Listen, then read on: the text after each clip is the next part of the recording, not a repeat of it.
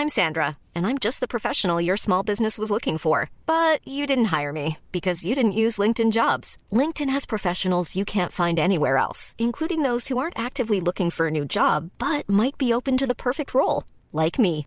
In a given month, over 70% of LinkedIn users don't visit other leading job sites. So if you're not looking on LinkedIn, you'll miss out on great candidates like Sandra. Start hiring professionals like a professional. Post your free job on linkedin.com/people today.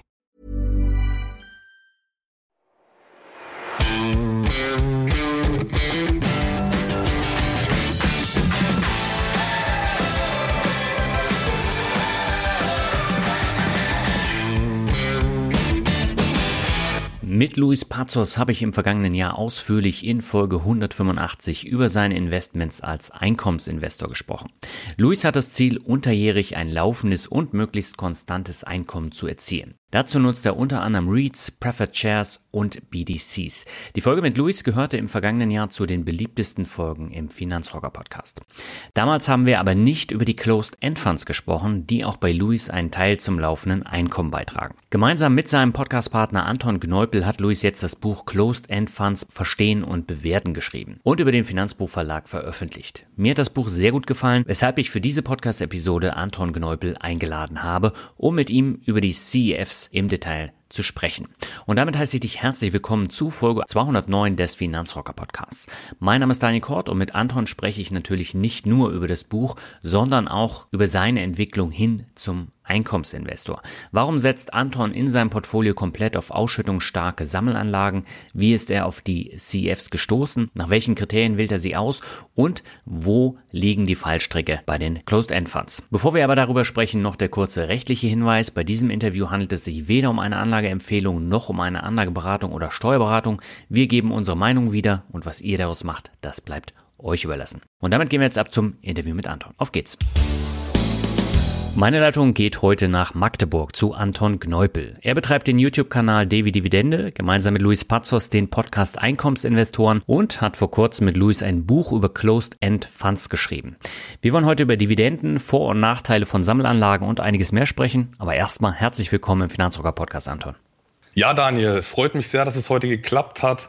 Ich bin ja tatsächlich schon länger Hörer deines Podcasts, also lange bevor ich selbst einen Podcast hatte und lange bevor ich einen YouTube-Kanal hatte, habe ich dir schon regelmäßig zugehört. Von daher finde ich das nicht schlecht, hier auch mal selbst als Gast mit aktiv zu sein. Freut mich sehr. Ja, mich freut es auch, dass du der Einladung gleich nachgekommen bist und dass du mich natürlich schon seit einigen Jahren hörst, weil das finde ich immer super, wenn die Gäste schon wissen, worauf sie sich einlassen. Und du bist ein sehr interessanter Gast, weil du bist mit Mitte 20 noch sehr jung und du legst aber doch schon an wie ein etwas erfahrener Anleger, der schon sehr lange an der Börse tätig ist. Was würdest du denn sagen, was dir persönlich bei der Geldanlage wichtig ist? Ja, das ist natürlich eine Frage, auf die man zum Einstieg schon sehr umfangreich antworten könnte. Du wirst es ja selbst wissen, dass auch dir wahrscheinlich bei deiner Geldanlage ganz verschiedene Punkte wichtig sind, mhm. angefangen von Liquidität über Risikostreuung bis hin zu welche Renditen strebt man an. Man möchte jetzt aber auch nicht zu viel äh, traden. Gut, manche wollen das. Ich persönlich habe da meine eigenen Wünsche, was die Aufwendigkeit angeht. Steuerlich möchte man jetzt in den meisten Fällen keinen Riesenaufwand haben. Das sind ja alles so Punkte, die man bei Investitionen beachten muss. Grundsätzlich, wenn ich es jetzt aber mal auf einen, auf einen Punkt bringe, was für mich die wichtigsten Dinge beim Investieren sind, dann ist das vor allem das Ziel der regelmäßigen Einkommenserzielung in Kombination mit einem Schutz des Kapitalstocks, also der soll nominal erhalten werden, plus Inflationsschutz. Ich möchte also real gleichwertige Einnahmen haben und einen real gleichwertigen Kapitalstock langfristig gesehen. Heißt, ich bin unterm Strich ein Einkommensinvestor. Mhm. Das heißt, du machst ja mit Luis zusammen den äh, Podcast. Hat Luis dich dazu inspiriert, diesen äh, Weg der Geldanlage zu gehen oder wie bist du darauf gekommen? Ja, vielleicht steigt man mal ganz am Anfang ein, wie ich zum Thema Investieren gekommen bin. Mhm. Also ursprünglich hat das Ganze angefangen, als ich 16 oder 17 war. Da hat mich mein Großvater so ein bisschen auf das Thema Börse gebracht. der hat mir das damals anhand von klassischen, aktiv gemanagten, offenen Investmentfonds gezeigt, ähm, dass man ja eigentlich gar nicht Angst haben muss vor der Börse, dass langfristig am Kapitalmarkt, wenn man breit diversifiziert ist, dass das langfristig eigentlich eine, ja, natürlich keine sichere Sache ist, aber dass man, wenn man es nur langfristig angegangen wäre in der Vergangenheit, dann hätte man eigentlich fast nie Geld verloren. Damals eben am Beispiel von klassischen aktiv gemanagten Fonds. Das war mir zu dem Zeitpunkt natürlich nicht bewusst, wie, ja, kontraproduktiv diese Kostenquoten auf die Ergebnisse da waren. Aber mhm. mich hat sehr fasziniert, dass über die Jahre, äh, die mein Großvater mir da gezeigt hat bei der Entwicklung, dass es über die Jahre auch nach Kosten ja, nennenswert nach oben gegangen war. Und ähm, ich jetzt als, als äh, Heranwachsender kannte da nur zu dem Zeitpunkt das Girokonto.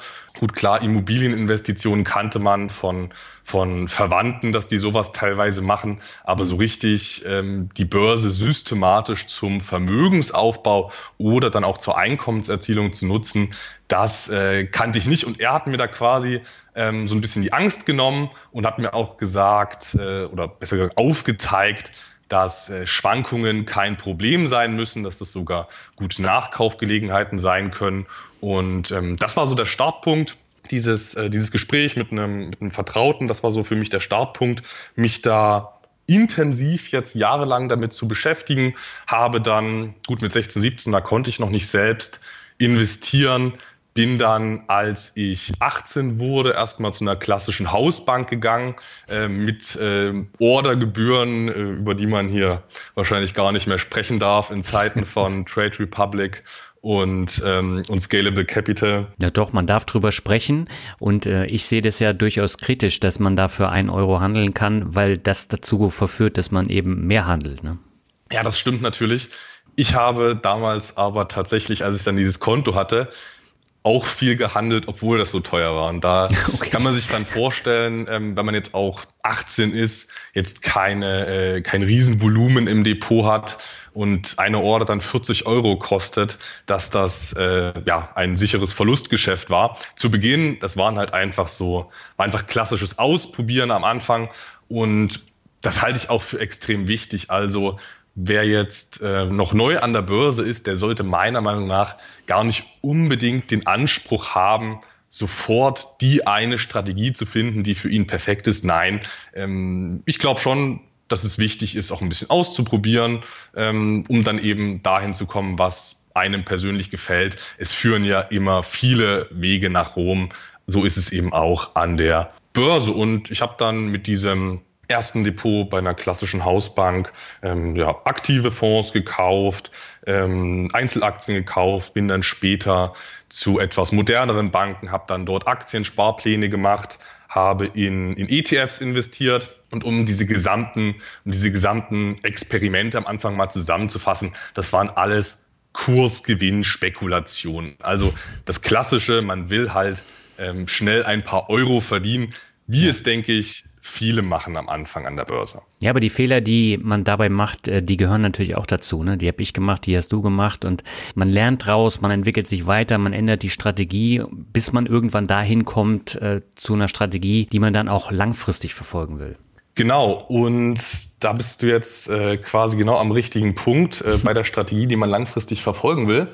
Wie kam es äh, dazu, dass ich dann doch diesen einkommensorientierten Weg beschritten habe. Das kam so, dass während ich da meine, meine kleinen ja, Spaßinvestitionen hatte, während dieser Zeit sind ja, einige Verwandte und Bekannte auf mich zugekommen, haben mich gefragt, was man denn abseits von Versicherungsprodukten, ja, wie man sie eben so kennt, Riester, klassische Auszahlungspläne und so weiter, was man so davon abseits machen könnte, um im Ruhestand ein zusätzliches Einkommen zu generieren? Das war so ein bisschen die Fragestellung.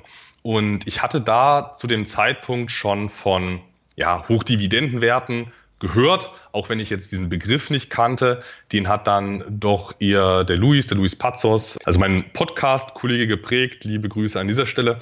ähm, also diesen Begriff der Hochdividendenwerte hat er schon sehr geprägt. Die Titel selbst kannte ich aber schon tatsächlich, bevor ich jetzt in Kontakt mit Luis kam.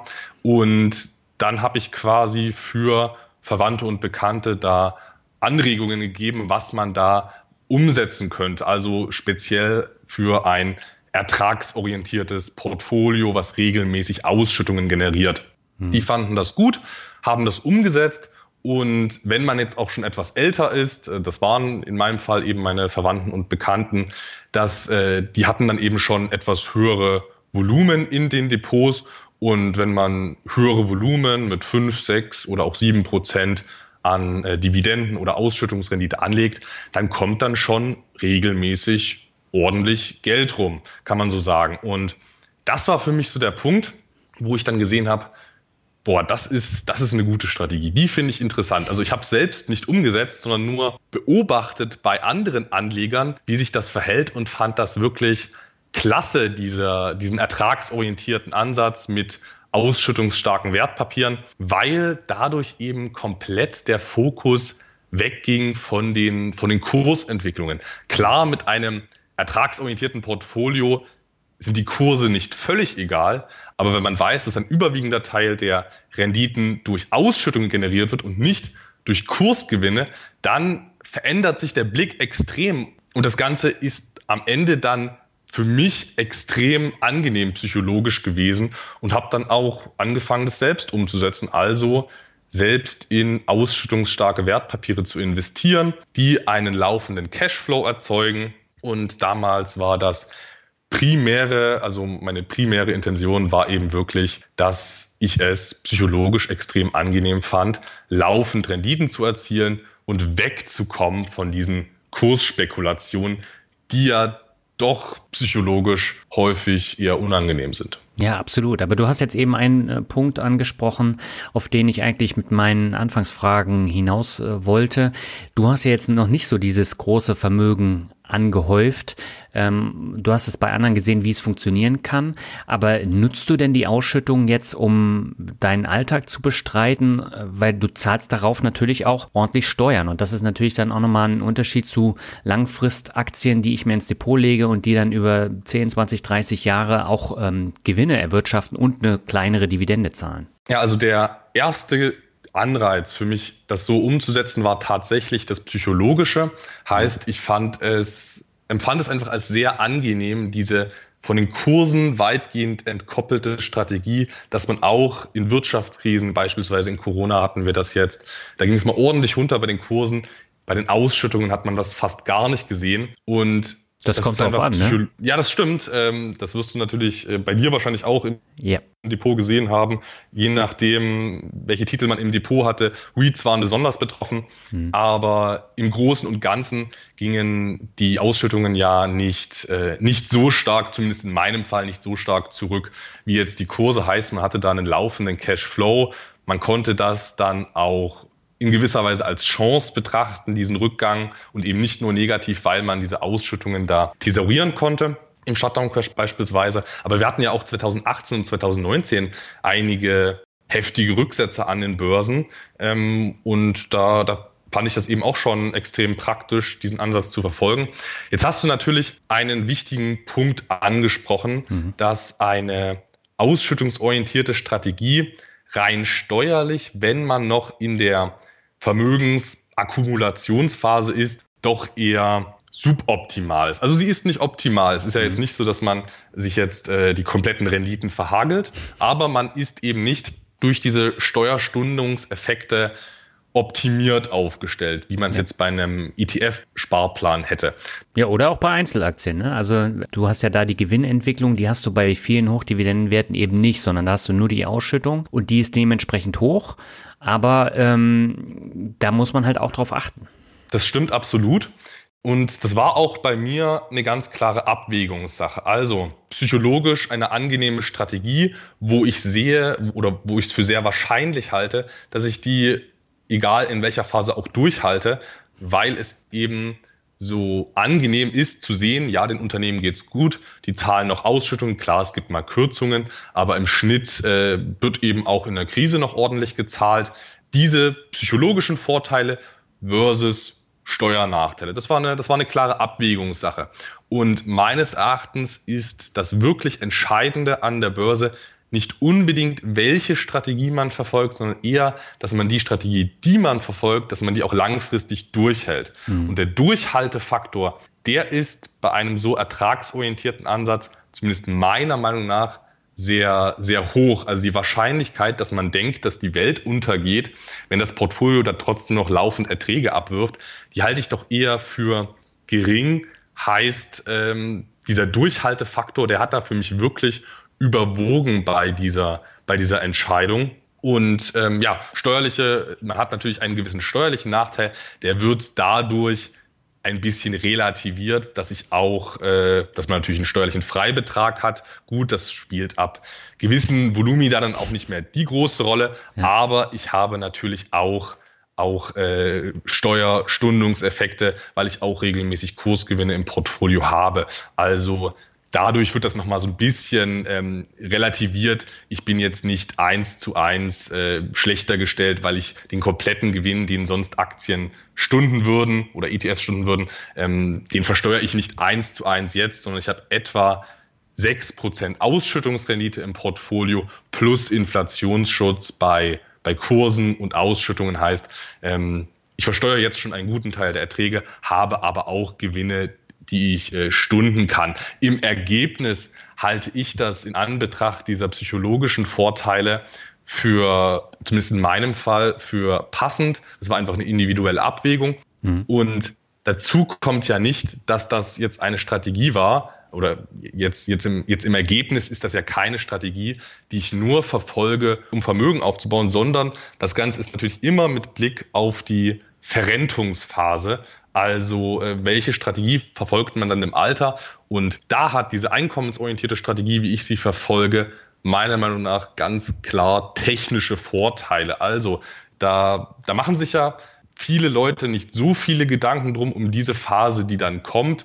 Klar, Vermögensaufbau ist extrem wichtig. Das ist das Entscheidende jetzt erstmal. Viel verdienen, viel sparen, Geld clever investieren mit verschiedenen Vehikeln, aber über das danach machen sich viele keine Gedanken. Hm. Und ähm, in Abwägung der verschiedenen Möglichkeiten, die es da gibt in der Verrentungsphase, sehe ich die Einkommensstrategie meiner Auslegung als äh, sehr vorteilhaft an, insbesondere auch im Vergleich zur 4%-Regel, die zwar auf dem Papier funktioniert, aber wenn man dann mal in dieser Situation ist, wo man auch nach heftigen Kursverlusten dauerhaft Anteile verkaufen muss. Wenn man dann mal in dieser Situation ist, sieht man das meiner Meinung nach nochmal etwas anders.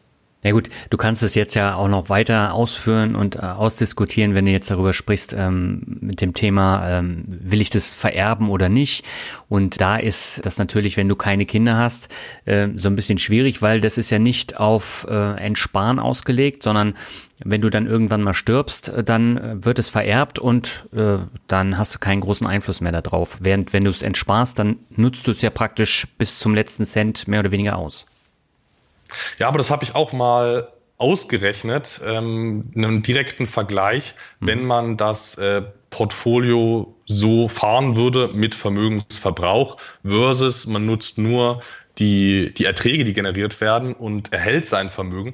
Und da besteht interessanterweise kaum ein Unterschied bei den monatlichen Entnahmenraten. Also weil, das liegt einfach daran, weil wenn man wirklich den Kapitalstock angreift, dann äh, sinken gegen Ende hin der Phase immer mehr der Anteil der Erträge an den Entnahmen und immer mehr der Anteil der, der Kapital, des Kapitalverzehrs wird gegen Ende hin immer, immer höher. Und weil man mhm. gegen Ende hin dieser so dieses Substanzverzehrs kaum noch Renditen erwirtschaftet, ähm, ist der Entnahmeunterschied bei etwa 10 Prozent. Das ist wirklich, äh, das fand ich auch extrem äh, faszinierend, dass es bei den monatlichen Einnahmen fast keinen Unterschied gibt äh, zwischen man behält sein Vermögen und man löst es auf.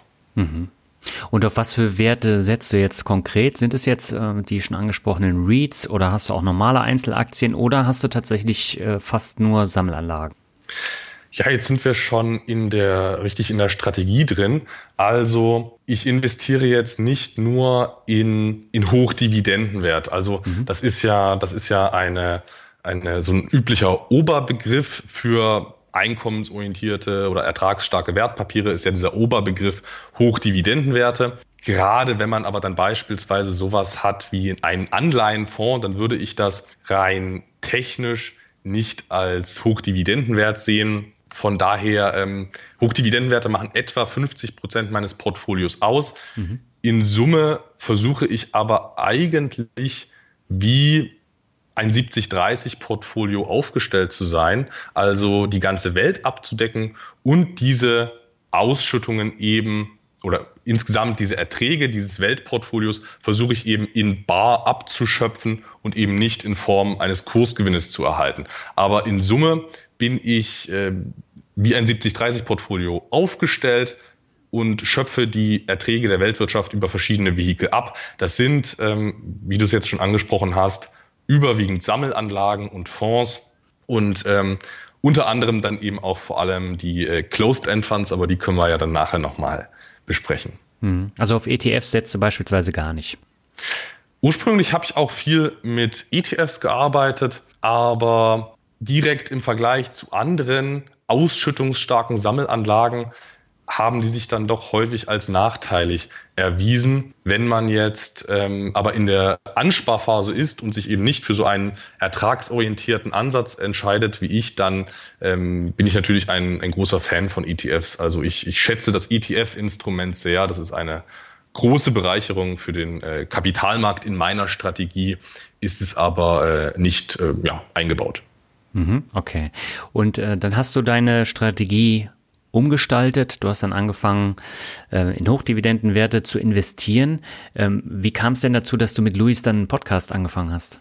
Ja, also ich habe nachdem ich ähm, Verwandten und Bekannten so ein bisschen mit dem Thema geholfen habe, da Anregungen gegeben habe, habe ich einen YouTube-Kanal gestartet, den hast du ja vorhin auch schon angesprochen. Mhm. Und darüber bin ich dann quasi mit dem Luis in Kontakt gekommen, habe, äh, da haben wir dann ein bisschen geschrieben über Facebook, waren auch zusammen in der, in der Einkommensinvestorengruppe auf Facebook.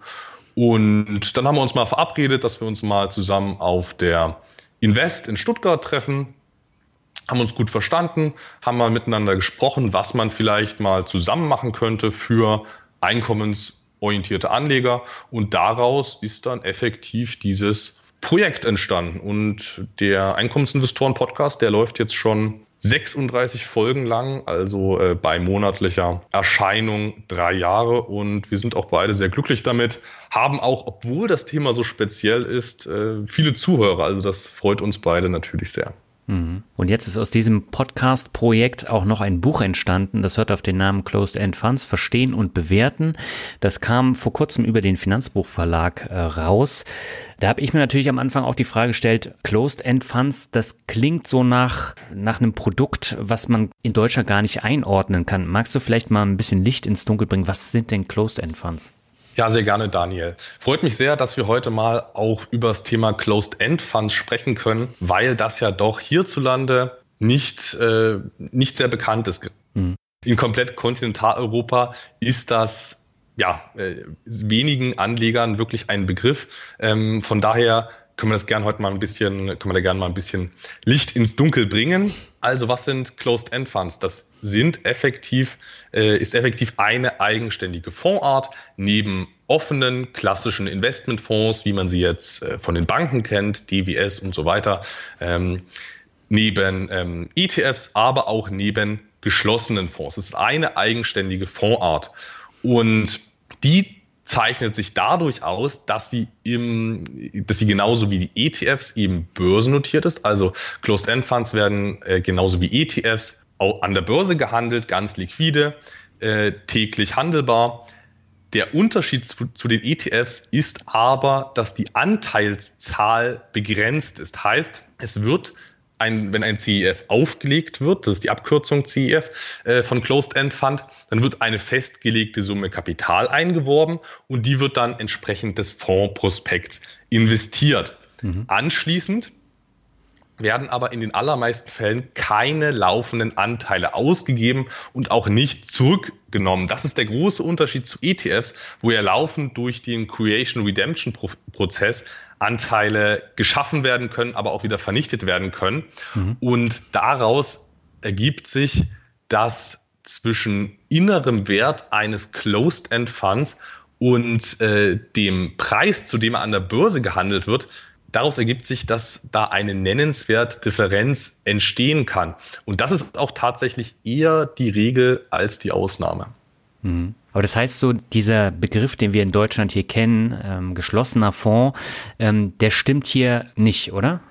Das ist tatsächlich äh, die wortwörtliche deutsche Übersetzung und die allermeisten Anleger, äh, mich äh, eingeschlossen, sind im ersten Moment ein bisschen irritiert, weil das mhm. weckt ja schon negative Assoziationen in der Regel. Die, äh, der geschlossene Fonds deutschen Typs ist zu Recht keine beliebte Anlageklasse, ist zu Recht keine äh, beliebte Fondsart.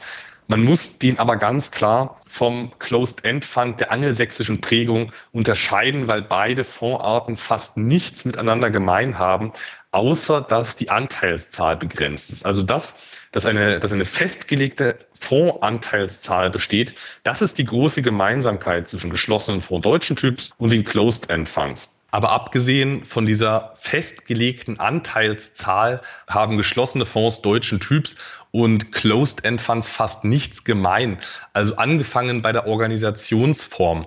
Closed-End-Funds sind äh, börsennotierte, hochliquide Fonds, die reguliert sind am weißen Kapitalmarkt. Geschlossene Fonds sind überwiegend äh, ja, recht schwach reguliert am grauen Kapitalmarkt, außerbörslich. Geschlossene Fonds deutschen Typs sind in der Regel auch kein Sondervermögen. Ähm, die Anlagestrategien unterscheiden sich grundsätzlich. Die historischen Renditen klaffen weit auseinander. Also geschlossene Fonds deutschen Typs haben aufgrund verschiedener Faktoren ganz miserable Ergebnisse. Closed-End Funds sind auf der anderen Seite mhm. äh, ja sind erprobt in der Ertragserzielung. Es gibt äh, verschiedene Indizes, unter anderem einen von FTSE, der die äh, Renditen da erfasst. Die sind äh, marktüblich, also da gibt es jetzt keine nennenswerten Abweichungen. Und dazu muss man auch ganz klar sagen, die, also ein, ein, ein wichtiger Fakt zu den Closed-End Funds, CEFs sind die älteste nach wie vor bestehende Fondsart. Also äh, seit 1868 gibt es Closed-End Funds. Die Ursprünge liegen im, im Vereinigten Königreich. Und das Spannende ist der älteste und äh, erste CEF, den es äh, jemals gab. Der ist bis heute noch investierbar. Der ist mittlerweile ein Dividendenaristokrat. Namentlich ist das Ganze der Foreign and Colonial Government Trust. Der wurde mit dem Ziel aufgelegt, in, in Schwellenländer Staatsanleihen zu investieren. Kann man sich ja überlegen, 1868 waren Schwellenländer noch was anderes als heutzutage. Und ähm, damals war das eben vor allem die USA. Das war das Schwellenland Nummer eins seiner Zeit. Und ähm, bis heute ist der Fonds in den USA schwerpunktmäßig engagiert und weil natürlich die Bezeichnung Foreign and Colonial nicht mehr so ganz passt. Klar, die USA sind jetzt keine Kolonie mehr, hat man das mittlerweile umbenannt, den Fonds. Das ist jetzt der FNC Investment Trust, aber der ist bis heute noch investierbar mit einem äh, wirklich beeindruckenden äh, Track Record und das finde ich auch einfach persönlich äh, sehr spannend, dass der älteste Fonds bis heute noch äh, so investierbar ist. Mhm. Ja, und die Geschichte von der Fondsentstehung und von den CEFs, die äh, schildert ihr ja sehr anschaulich dann auch im Buch und ich fand die Hinführung auch echt gelungen und sehr interessant. Jetzt ist es aber so, du kannst es nicht an den deutschen Börsen handeln. Warum nicht? Da muss ich dir äh, leider widersprechen tatsächlich, weil es mittlerweile auch einige Closed-End-Funds äh, an deutschen Börsen gibt. Äh, an der Börse Frankfurt sind einige okay. Äh, Closed-End-Funds äh, notiert. Dazu muss man aber sagen, die Liquidität ist an den, an den Heimatmärkten der CEFs deutlich besser. Also die Heimatmärkte sind in den meisten Fällen die USA, Kanada, UK oder Australien. Also da gibt es die meisten davon. Insgesamt weltweit gibt es äh, etwa 1300 CEFs. An den, an den Heimatmärkten, da ist die Liquidität am besten, da sind die Spreads am niedrigsten. Aber auch in Deutschland äh, werden CEFs gehandelt unter anderem der BlackRock World Mining Trust. Das wäre da ein, ein Beispiel, der investiert äh, weltweit in Rohstoffunternehmen wie BHP oder Rio Tinto Und der, äh, ja, der ist zuletzt auch sehr interessant gelaufen, hohe Dividenden, hohe Ausschüttungen. Der hat natürlich insgesamt sehr vom Rohstoffthema profitiert, der Titel. Hm. Wie viele von diesen CEFs kann ich äh, dann in Deutschland investieren? Also so eine große Zahl ist es nicht, weil ich habe ja auch mal äh, so ein bisschen recherchiert nach den von euch im Buch vorgestellten Werten. Da habe ich so gut wie gar keinen äh, jetzt bei Comdirect oder so gefunden. Ja, die Frage ist ja, welche Titel kann man mit einem deutschen Broker erwerben oder welche Titel kann man ähm, jetzt an deutschen Börsen kaufen. Die Auswahl ist bei äh, deutschen Börsen deutlich niedriger als jetzt an den Heimatbörsen. Und mhm. ähm, bei den Brokern kommt es eben wirklich immer darauf an, wie die Broker an die entsprechenden Börsen angeschlossen sind. Also auch einige klassische deutsche Broker, die sind natürlich an die New York Stock Exchange angeschlossen oder an die Londoner Börse oder an die oder an die ASX. Es kommt dann mhm. wirklich drauf an. Ähm, bei der Comdirect war ich jetzt länger nicht, deswegen ähm, kann ich dazu jetzt keine konkrete Aussage treffen. Okay. Nee, mir ging es einfach nur darum, also wenn ich jetzt bei den normalen Brokern in New York kaufe, dann zahle ich natürlich auch entsprechend mehr. Dann sind die Gebühren deutlich höher. Und ähm, ich habe in diesem Jahr auch erstmals in äh, Closed-End Funds investiert, bin dafür aber zu CapTrader gegangen. Und da kannst du ja günstig die Sachen kaufen, aber äh, CapTrader als äh, Broker beziehungsweise Interactive äh, Brokers, äh, die äh, stecken ja dahinter. Das ist schon sehr, sehr komplex, wenn man da unbedarft rangeht, oder? Ja, ich habe mich tatsächlich auch lange davor gedrückt, äh, zu so einem Broker, also de facto einem Auslandsbroker zu gehen, wie jetzt CapTrader äh, beziehungsweise Interactive Brokers. Aber je mehr ich mich dann in dieses einkommensorientierte Thema reingefuchst habe, desto attraktiver wurde es halt und die Nachteile ähm, wozu beispielsweise das Steuerthema zählt, ähm, sind dann für mich in den, in den Hintergrund gerückt.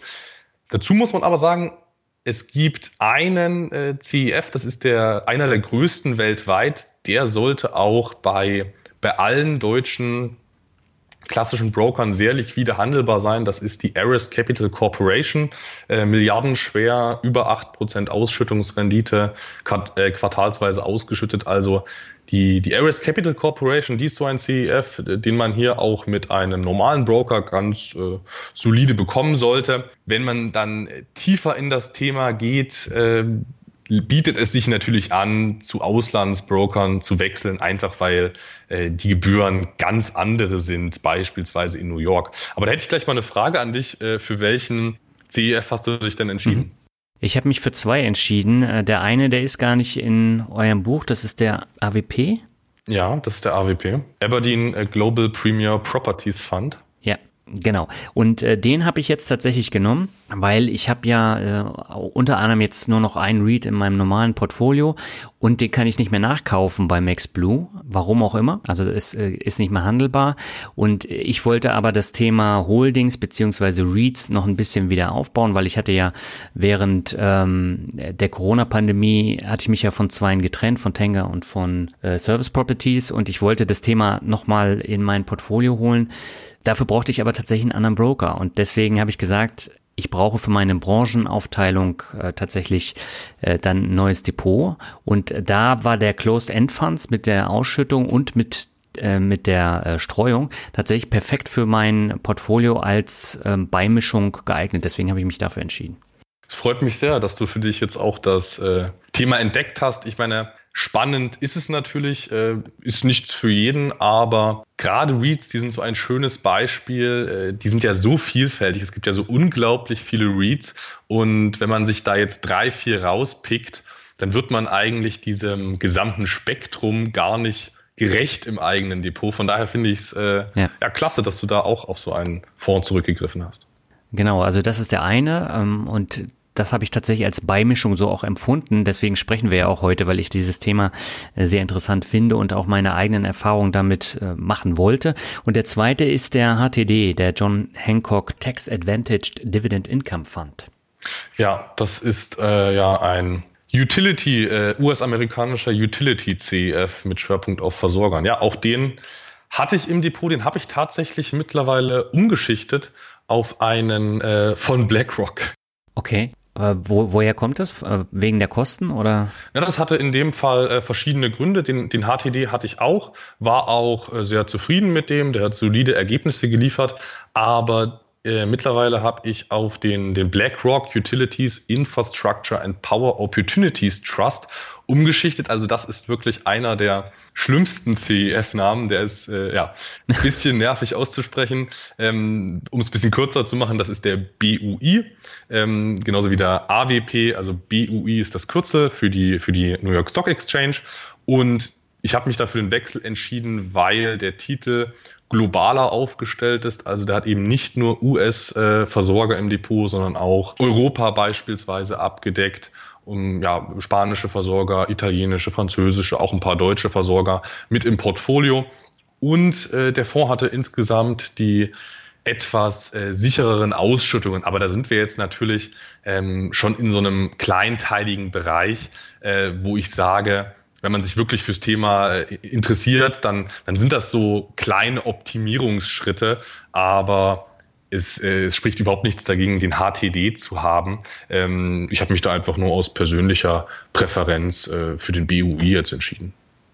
Mhm. Ja, und man merkt jetzt eben auch, auch hier haben wir einen äh, Branchenschwerpunkt und genau aus diesem Grund habe ich den nämlich genommen, weil das Thema Versorger ist bei mir komplett bei Null. Also ich habe gar keinen äh, Versorger bei meinen Einzelaktien, wollte in das Thema rein, aber ich äh, wollte mir jetzt da nicht einen oder zwei rauspicken, sondern ich wollte breites Fundament haben und deswegen bin ich in den Closed End Fund äh, gegangen, weil es einfach diese breite Streuung gibt. Es gibt eine hohe Ausschüttung und so kann ich das als gute Beimischung für mein Portfolio nehmen. Das war jetzt so der Grundgedanke, warum ich jetzt damit auch noch angefangen habe.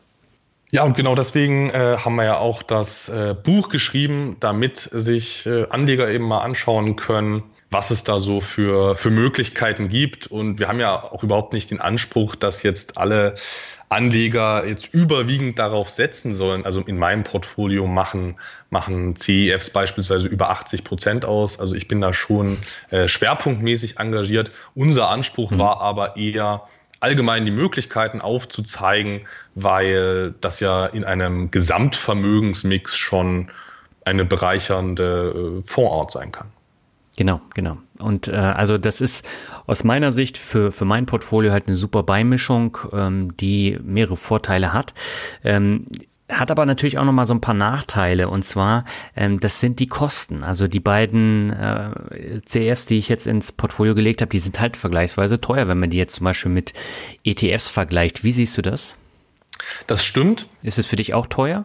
Das, das, die Beobachtung stimmt natürlich, äh, ganz klar. Die ausgewiesenen Kostenquoten sind bei CEFs im Schnitt schon deutlich höher als bei ETFs. Das äh, muss man erstmal mhm. festhalten.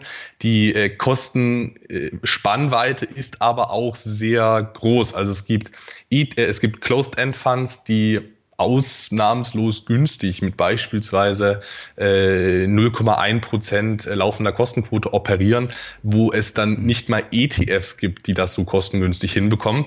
Äh, also von 0,1 Prozent angefangen bis 8% bei absoluten Nischenthemen äh, im außerbörslichen Bereich beispielsweise. Das ist ja aufwendiger, außerbörslich zu investieren als jetzt börslich.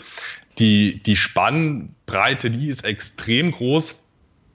Im Schnitt ist man kostentechnisch, weil äh, es meistens aktiv gemanagte Fonds sind. Also da ist ein Management, was die Portfolios steuert, speziell für einkommensorientierte Anleger steuert. Da ist ein Management und das verursacht auch einfach höhere Kostenquoten als jetzt bei einem ETF.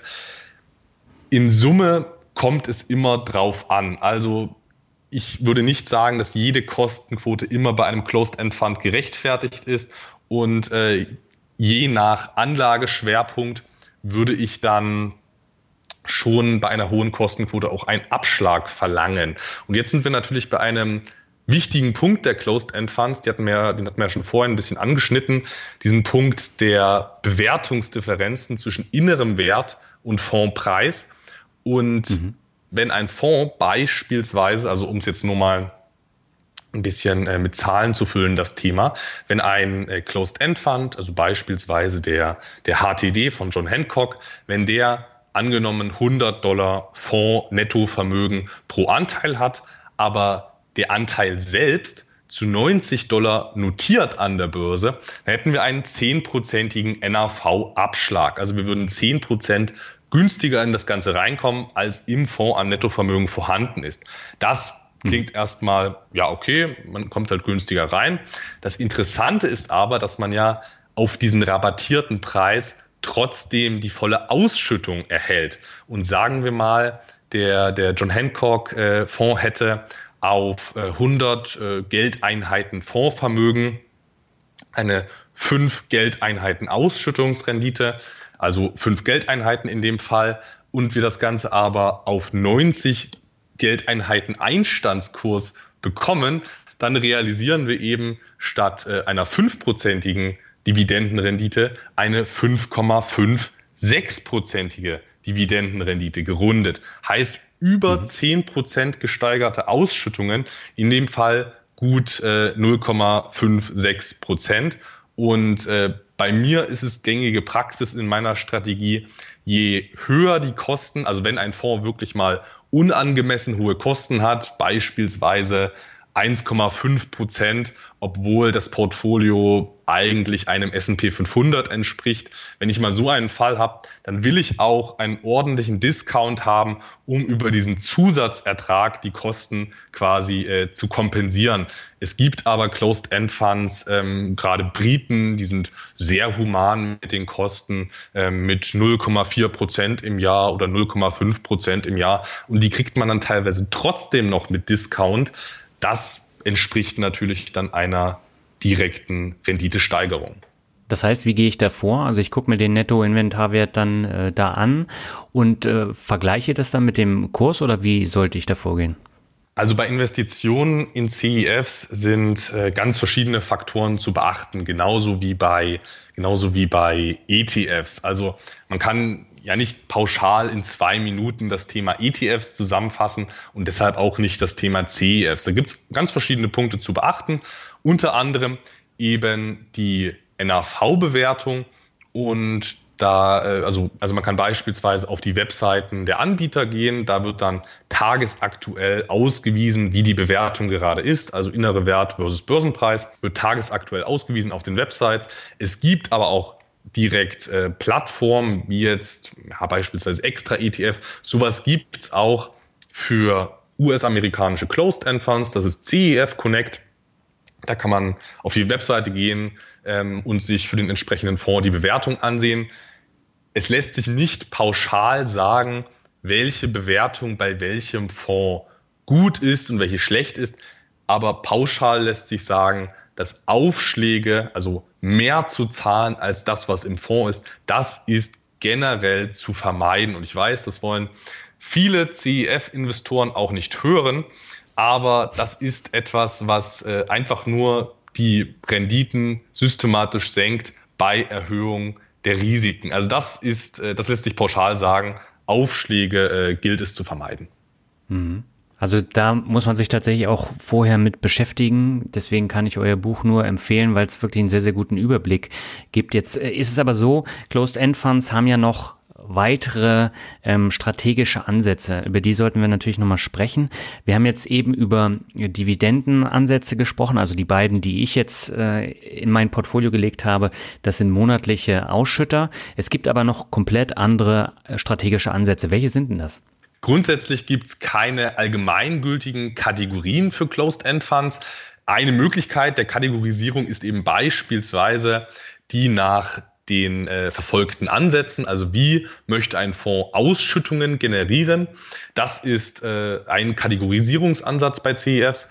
Und ja, die Dividendenstrategie, die ist äh, sehr weit verbreitet bei Closed-End Funds. Man investiert also in dividendenzahlende Aktiengesellschaften und schüttet dann nach Fondskosten ähm, eben die entsprechenden Erträge an die Anleger aus. Das ist so ein Ansatz. Dazu kommen ganz verschiedene andere Ansätze, mit denen ein Closed-End-Fund Erträge erzielen kann. Beispielsweise gibt es CEFs, die ein Portfolio veroptionieren. Heißt, es gibt ja, äh, es gibt ja viele Anleger, die manuelle Optionsstrategien verfolgen, die also in Dividendenaktien investieren und dazu beispielsweise ähm, eine Covered Call Strategie verfolgen. Das würde jetzt wahrscheinlich ein bisschen zu weit führen, da jetzt ins Detail mhm. zu gehen. Optionen, das ist ein, ein Riesenthema für sich. Aber es gibt de facto einfach äh, CEFs, die mit Optionen arbeiten und dadurch ein zusätzliches Prämieneinkommen generieren. Also da geht es nicht um äh, Kursgewinnspekulationen, um einen schnellen, hohen Gewinn zu machen. Nein, da geht es darum, kontinuierlich Prämieneinnahmen zu erzielen und diese dann auszuschütten. Also das wäre eine, eine andere Möglichkeit, wie CEFs operieren. Und äh, so einen Closed-End Fund halte ich eben beispielsweise auch auf äh, Nasdaq 100 Aktien, weil ich möchte eben auch in Tech-Werte investiert sein, einkommensorientiert, heißt, ich habe mich da für einen CEF entschieden, der Nasdaq 100 Werte abdeckt und darauf eine Optionsstrategie verfolgt und in Summe generiert der CEF so auf diesem Weg circa 6% an Ausschüttungsrendite plus Kursgewinn. Und das ist mal wieder so ein Beispiel, wo das CEF-Instrument einkommensorientierten Anlegern äh, sehr zugutekommt. Mhm. Und wie läuft das Ganze dann mit den Steuern ab? Also wenn wir jetzt gerade bei CapTrader sind, das hast du ja auch angesprochen, ähm, ist es ja natürlich wichtig, dass da die Steuer nicht abgeführt wird, die Abgeltungssteuer, sondern das macht man über die Steuererklärung. Ähm, wie einfach ist sowas? Also für den Einstieg kann man natürlich in CEFs investieren über die klassischen deutschen Broker, dann ist das alles ganz automatisiert. Also die CEF-Ausschüttung ist äh, steuerlich eine ganz normale Dividende. Für den Einstieg halte ich das nicht für schlecht, äh, mal mit einem deutschen Broker zu arbeiten. Beispielsweise Aris Capital könnte man sich durchaus mal ansehen. Das ist ein ähm, CEF mit Schwerpunkt auf US-amerikanischen außerbörslichen Unternehmenskrediten. Wenn man dann bisschen tiefer ins Thema reinschnuppern möchte, sage ich mal, dann äh, wird man um Auslandsbroker wie jetzt Interactive Brokers oder CapTrader nicht herumkommen. Und das Steuerthema ist natürlich im ersten Moment ähm, ja, eher unangenehm, weil man natürlich eine Steuererklärung machen muss. Für die Personen, die das sowieso schon machen, sehe ich persönlich überhaupt kein Problem, weil mhm. Man muss sich da halt einmal anschauen, welche Punkte es da zu beachten gibt. Also ich bin kein Steuerberater, deswegen kann ich da jetzt keine zu konkreten Aussagen treffen. Aber eigentlich ähm, fasst einem das Cap Trader in meinem Fall sehr gut zusammen, so dass ich nur eine, eine Handvoll Kennzahlen in meine Steuererklärung übernehmen muss. Auf Anfrage muss ich dann nochmal einen Kontoauszug ans Finanzamt mit übersenden. Und ähm, wenn man es einmal gemacht hat, dann lässt sich das wirklich auf äh, fünf Minuten reduzieren, das ganze Thema. Wenn man es das erste Mal macht, dauert es natürlich länger, weil man auch keine Fehler machen möchte.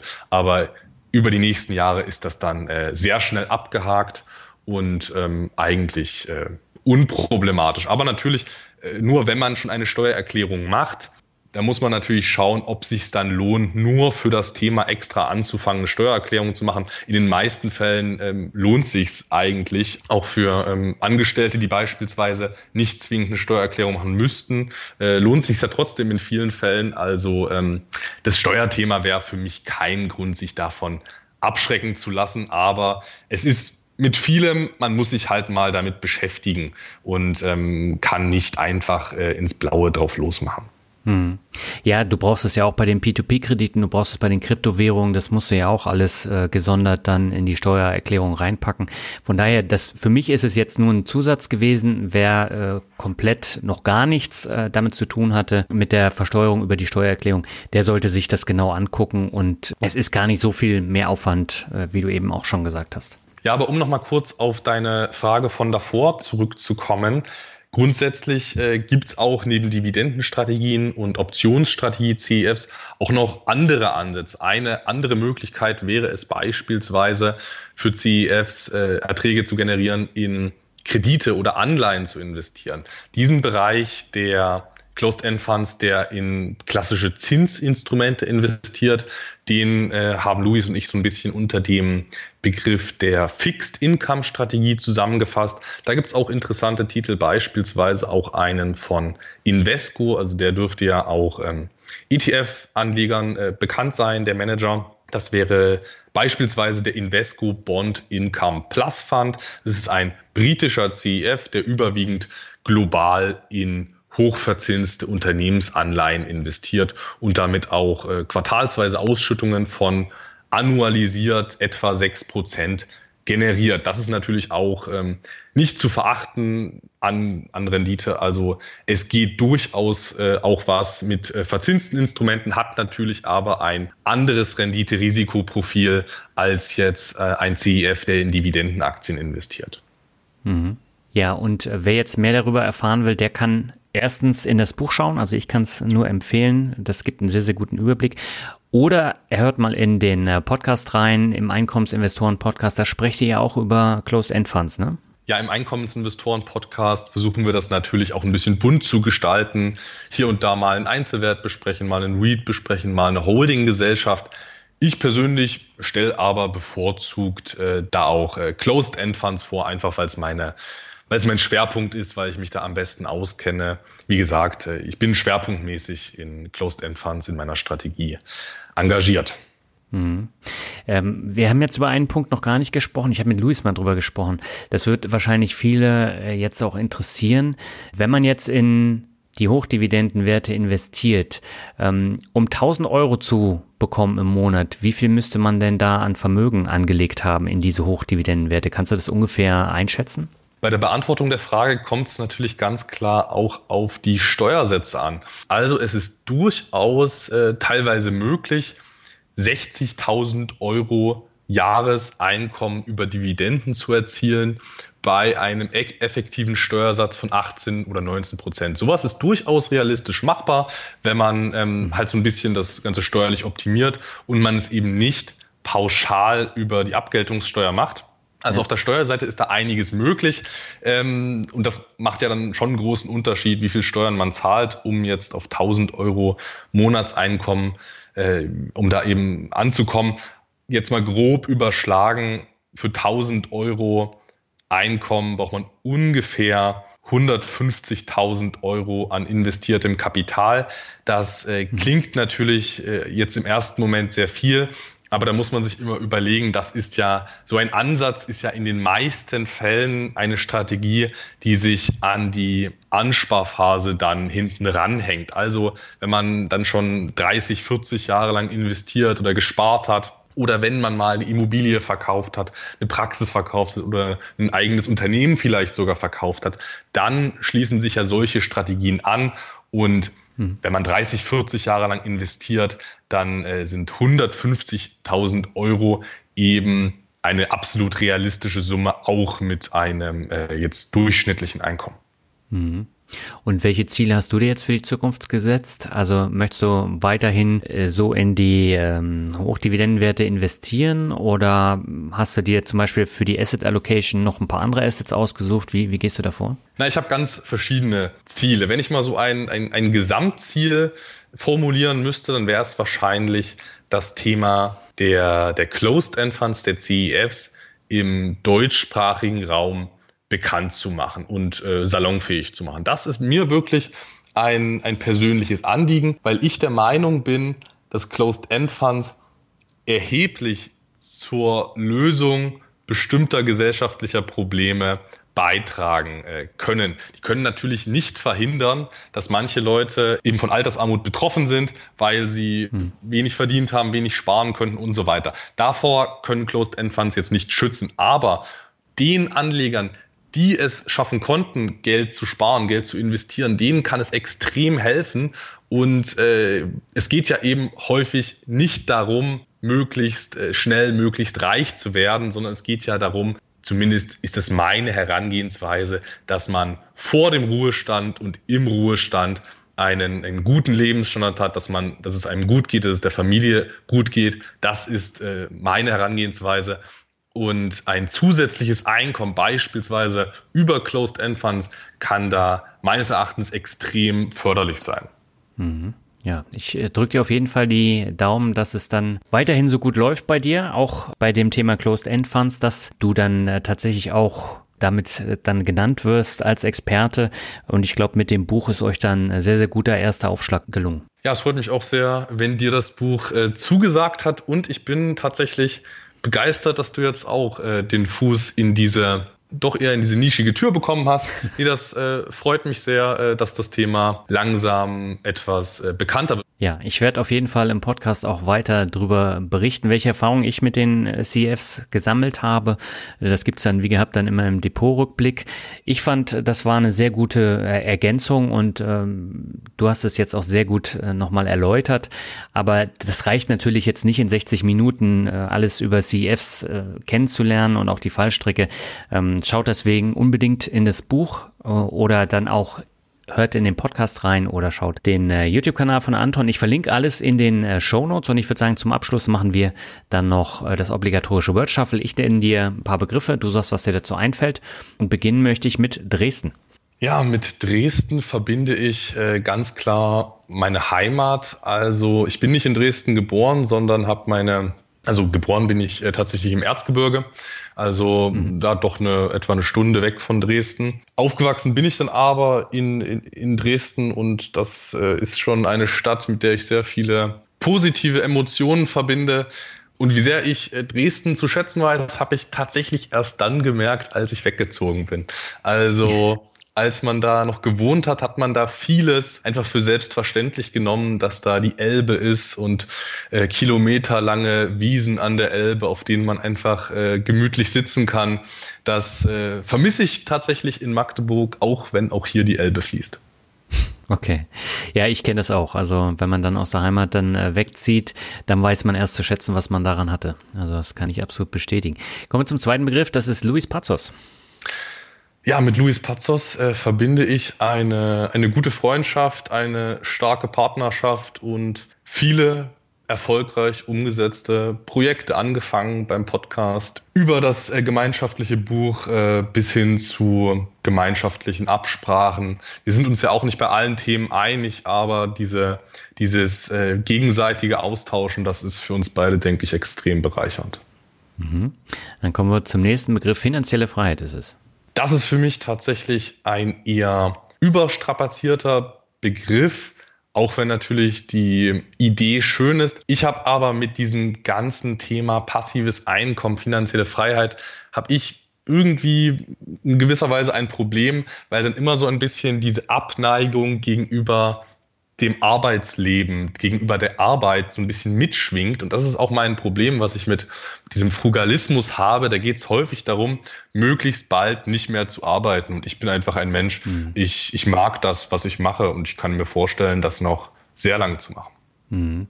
Aber so das Thema passive Einkommen, das spielt natürlich auch bei den Hochdividendenwerten eine Rolle, oder?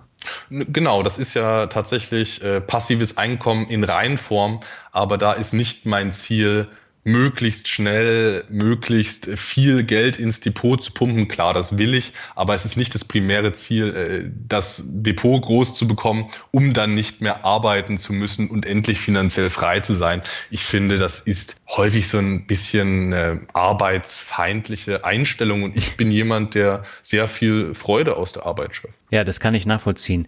Jetzt hast du noch gar nicht gesagt, was für ein äh, Ziel du tatsächlich damit äh, verfolgst, also warum du dann äh, diesen Dividendenstrom dann erhöhen willst. Der nächste Begriff hat vielleicht damit zu tun, vielleicht kannst du da eine Antwort drauf geben, der ist nämlich Rente. Ja, die Rente ist ja zum einen ein Zahlungsstrom und zum anderen eine, eine Lebensphase, zumindest bei, bei einigen Menschen mit dem Thema des Zahlungsstrom, des Zahlungsstroms in Form der Rente beschäftige ich mich nicht so viel. Ich baue mir ja eigentlich meine, meine eigene Kapitalrente auf und als Selbstständiger muss ich zumindest momentan nicht in die äh, gesetzliche Rentenversicherung einzahlen. Also mit dieser mhm. klassischen Rentenzahlung beschäftige ich mich nicht so viel. Ähm, mit der Rentenphase des Lebens, also mit der Ruhestandsphase, nenne ich es tatsächlich eher äh, ganz gern. Ähm, da mache ich mir schon viele Gedanken und das hat viel mit dem Gesamtthema zu tun, was ich beackere. Also ich möchte ein Depot aufbauen, um weder im Hier und Jetzt noch später, wenn ich mal nicht mehr so viel arbeiten kann, um dann einfach keine finanziellen Sorgen zu haben. Ich meine, das, dieses gesamte Depot, das ist ja auch so ein Vorteil meiner Strategie. Das unterstützt mich schon jetzt sehr in meiner Selbstständigkeit, weil ich eben ein zusätzliches nennenswertes Einkommen habe. Also da lässt sich schon, ähm, zumindest in meinem Fall, schon mehr als ein Minijob ersetzen äh, monatlich. Mhm. Und auch hinten raus wird das dann mein, meine, meine Ruhestandsfinanzierung sein, äh, diese gesamte Strategie. Aber ansonsten mag ich den Begriff Rente tatsächlich auch nicht so sehr, weil da schwingt für mich auch häufig dieses endlich nicht mehr arbeiten mit. Ähm, weiß jetzt nicht, weiß jetzt nicht, wie wieder deine, deine Erfahrungen damit sind, aber ich bin der Meinung, dass man aus der Arbeit viel äh, Freude schöpfen kann, dass das auch was Sinnstiftendes ist in manchen Teilen. Und von daher, der, der, der Begriff Rente kommt jetzt in meinem Leben nicht so oft vor. Okay, finde ich interessant. Also äh, generell geht's mir ja genauso. Also die Arbeit, die sollte Spaß machen, aber man muss dann eben, wie du schon gesagt hast, dann auch gucken, gerade wenn man selbstständig ist, dass man dann auch über die Runden kommt. Und gerade so ein zusätzliches Einkommen ermöglicht es einfach, ähm, dann auch so Monate, wo es nicht so läuft, abzufedern. Und äh, das ist zum Beispiel auch ein Ansatz, warum man Hochdividendenwerte dann ins Depot nehmen kann, weil es einfach dann äh, auch über schlechte Monate hinweg hilft. Das hat dann mit Rente nichts zu tun, aber ist ein wichtiger Faktor. Genau, du sagst es. Äh, das ist eben auch so einer der Gründe, wieso ich mich, ähm, also das war kein Grund dafür, wieso ich mich ursprünglich dafür entschieden habe, aber mittlerweile freut es mich extrem, das zu haben. Irgendwann will man ja auch mal Kinder haben und ähm, wer weiß, dann ist es natürlich immer angenehm zu wissen, dass da noch ein Standbein ist. Ja, und genau das ist eben dieses äh, Ansatzdenken bei der eigenen Vermögensbildung. Man guckt, ähm, wofür kann man beispielsweise Ausschüttungen nutzen und äh, dementsprechend kann man dann auch äh, die, eine Anlagestrategie dann verfolgen, die darauf abzielt. Ne? Und das ist ja bei den Hochdividendenwerten halt auch eine bestimmte Zielgruppe, die da angesprochen wird. Ja, die Zielgruppe unterscheidet sich natürlich ähm, schon deutlich jetzt vom, vom Durchschnittsanleger, also vor allem was das ja. Alter angeht. Ähm, die Einkommensinvestoren, mit denen ich auch regelmäßig zu tun habe, die sind meistens ab 30 oder 35 aufwärts, ähm, wo man dann eben meistens schon einen gewissen Kapitalstock hat und das dann schon Spaß macht. Prinzipiell kann man aber auch ähm, mit, äh, mit einem kleinen Konto anfangen und das dann groß machen, so wie jetzt in meinem Fall. Okay, dann kommen wir zum nächsten Begriff. Das ist der Standardbegriff Rockmusik. Ja, auf den Begriff konnte ich mich ja äh, vorbereiten, weil das ja absehbar war, dass der kommt. Ich habe tatsächlich gar nicht so klar einen festgelegten Musikgeschmack. Also es kommt immer sehr auf die Situation an und auch Rockmusik kann ich in äh, manchen Teilen einiges äh, abgewinnen. Also äh, es kommt immer darauf an, äh, mal finde ich es gut, mal finde ich es nicht so gut. Ich bin aber tatsächlich sehr mit äh, Rammstein äh, kultiviert und sozialisiert worden. Also Rammstein, das war das äh, Debütalbum Herzeleid. Da, das war das erste Album, in was ich mich in meinem Leben erinnere, weil das bei mir zu Hause rumlag von meinem Vater. Und ähm, okay. Ich weiß nicht, ob ich das mögen würde, wenn ich es heute kennenlernen würde, aber ich habe es eben als Kind so oft gehört, diese Lieder, dass ich äh, bis heute Rammstein wirklich sehr gut finde. Ähm, Linkin Park, ich meine, das ist ja auch äh, was Bekanntes, Gängiges, ähm, finde ich auch gut. Abgesehen davon habe ich jetzt aber nicht so viel mit äh, Rockmusik zu tun. Okay, dann kommen wir zum vorletzten Begriff, das ist Selbstständigkeit. Selbstständigkeit ist für mich ein äh, großes Thema. Das war vor allem auch, als ich mich, als ich mir dann noch nicht so sicher war, habe ich mir da sehr viele Gedanken drüber gemacht. Macht das so Sinn? Kann man das über Jahrzehnte betreiben? Mittlerweile bin ich ja rund zwei Jahre selbstständig, es läuft sehr gut. Das hat ja aber nicht so angefangen, dass ich sage, ich will jetzt selbstständig werden, sondern ich habe eigentlich äh, ganz normal studiert, BWL damals und ähm, mein YouTube-Kanal und den Podcast nebenbei gehabt. Und dann kamen eben immer mal wieder Anfragen von interessierten Anlegern ähm, zu bestimmten Themen, was man wie, wo machen könnte. Und daraus hat sich das dann eigentlich so entwickelt. Und je mehr Aufträge es gab und je mehr langfristige Partnerschaften, desto mehr hat sich die, die Selbstständigkeit halt einfach angebahnt. Und ähm, das wirst du ja auch selbst von dir kennen. Irgendwann ist man ab an einer Einkommensschwelle, wo man sich sagt, ja, das lohnt sich auch, äh, wenn man natürlich diese Rücklagen einkalkuliert, die man fürs Alter bilden muss. Also ich bin da auch ein sehr risikoaverser Selbstständiger, dass man wirklich nur einen gewissen Teil des Nettoumsatzes auch ausgibt, dass man auch nennenswert Rücklagen fürs Alter bildet, für die Krankenversicherung und so weiter. Ähm, das ist ein großes Thema fühle mich aber äh, mittlerweile da äh, sehr gut im Sattel. Es hat sich mittlerweile alles äh, sehr gut eingependelt bei mir. Hm. Ja, das ist doch schön zu hören. Also äh, gerade bei der Selbstständigkeit, da gibt's ja auch eine Menge Höhen und Tiefen, die wirst du ja wahrscheinlich auch kennen. Und äh, deswegen ist es umso wichtiger, wenn man sich dann rechtzeitig schon um das Thema Vermögensbildung gekümmert hat, einfach weil das vieles abfedert und vereinfacht. In meinem konkreten Fall hängen ja Selbstständigkeit und Vermögensbildung und äh, Ruhestandsvorsorge direkt zusammen. Das ist äh, mhm. ja ganz praktisch und am Ende bei dir ist es ja dasselbe, dass du beruflich bedingt dich sehr gut mit dem Thema Altersvorsorge auskennst. ja, das stimmt. Dann kommen wir zum letzten Begriff, das ist Mut. Ja, Mut ist so ein Begriff, den sehe ich so ein bisschen äh, zwiespältig, weil ich ein großer Freund davon bin, Risiken kontrolliert einzugehen. Also sich im Klaren darüber zu sein, was passiert, wenn etwas anderes eintrifft oder nicht eintrifft, sich dann eben anzusehen, was könnten die Folgen sein und abzuwägen, wie groß ist der Schaden. Ähm, ich bin wirklich ein großer Freund davon, kontrolliert Risiken einzugehen. Und wenn man sich Gedanken über was gemacht hat, egal ob jetzt in der Selbstständigkeit oder an der Börse, das gilt da äh, genauso. Also in beiden Fällen muss man sich überlegen, äh, was kann wie schiefgehen, was sind die Potenziale. Und wenn man sich darüber Gedanken gemacht hat und das in Summe passt und man sich über den Worst Case im Klaren ist, dann ist es wichtig und richtig mutig zu sein und sagen, gut, das mache ich. Ich halte aber nichts davon, so einen blinden Mut zu haben, äh, weder in der Selbstständigkeit noch in, an der Börse, weil das doch ähm, ja, gefährlich werden kann, äh, mutig zu sein, ohne daran zu denken, äh, was ist, wenn es mal äh, nicht gut ausgeht. Ja, das hast du jetzt sehr gut zusammengefasst und ich finde auch, du bist für dein Alter schon sehr, sehr reflektiert und ähm, ich glaube, ich habe noch nicht viele Gäste in deinem Alter gehabt, die äh, dann so eben auch über ihre eigenen Erfahrungen gesprochen haben und äh, ich finde das super und ich wünsche dir alles Gute dafür. Das freut mich natürlich sehr, dass du das so siehst. Ist wahrscheinlich auch ein äh, Grund, wieso ich mich mit meinen ähm, Kunden und Mitgliedern so gut verstehe.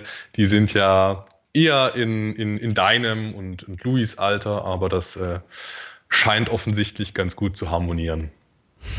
Ja, das denke ich auch. Anton, ich danke dir sehr herzlich für das sehr angenehme Interview. Ja, auch nochmal von meiner Seite vielen Dank dafür, dass es heute hier so geklappt hat.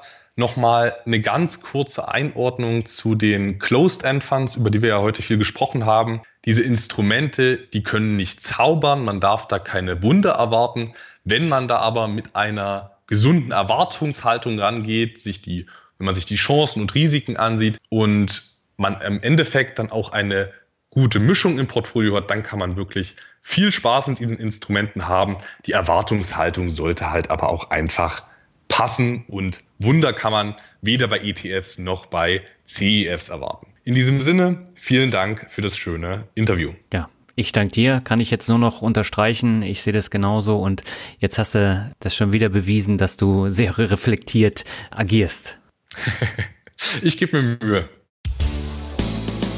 Soweit das Interview mit Anton. Wenn du mehr über die Closed-End Funds und Einkommensinvestoren erfahren willst, dann empfehle ich dir das aktuelle Buch von Anton und Luis sowie den gemeinsamen Podcast Einkommensinvestoren. Auch den YouTube-Kanal Devi Dividende von Anton kann ich dir empfehlen. Alle Links findest du wie gehabt im Blogartikel und in den Shownotes. Zum Abschluss habe ich noch zwei Bewertungen. Die erste stammt von Schriss11 und er schreibt, Oje, Jetzt auch schon auf diesem Kanal Corona und Impfmarketing. Sendung sponsored by. Höre den Podcast eigentlich gerne, aber jetzt musste ich abschalten.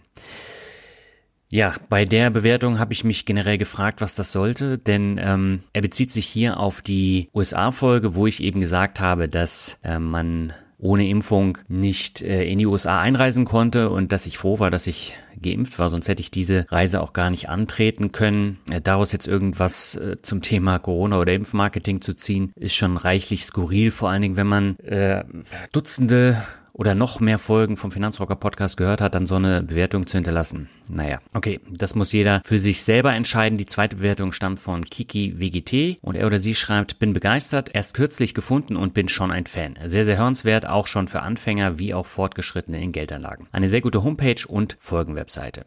Ja, herzlichen Dank für die Bewertung und äh, freut mich sehr, dass du in so kurzer Zeit schon zu Fan geworden bist. Wenn dir der Finanzrocker Podcast auch so gefällt wie Kiki WGT, dann freue ich mich über weitere Bewertungen bei Apple Podcasts oder Spotify. Nur so bleibt der Podcast dann tatsächlich auch sichtbar auf diesen Plattformen. Wir hören uns schon nächste Woche mit einer interessanten Hörerfolge wieder. Bis dahin wünsche ich dir alles Gute und sag ciao.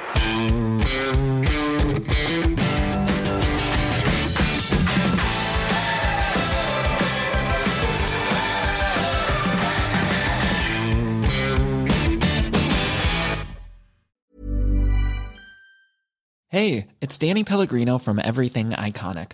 Ready to upgrade your style game without blowing your budget? Check out Quince. They've got all the good stuff shirts and polos, activewear, and fine leather goods, all at 50 to 80% less than other high end brands. And the best part? They're all about safe, ethical, and responsible manufacturing.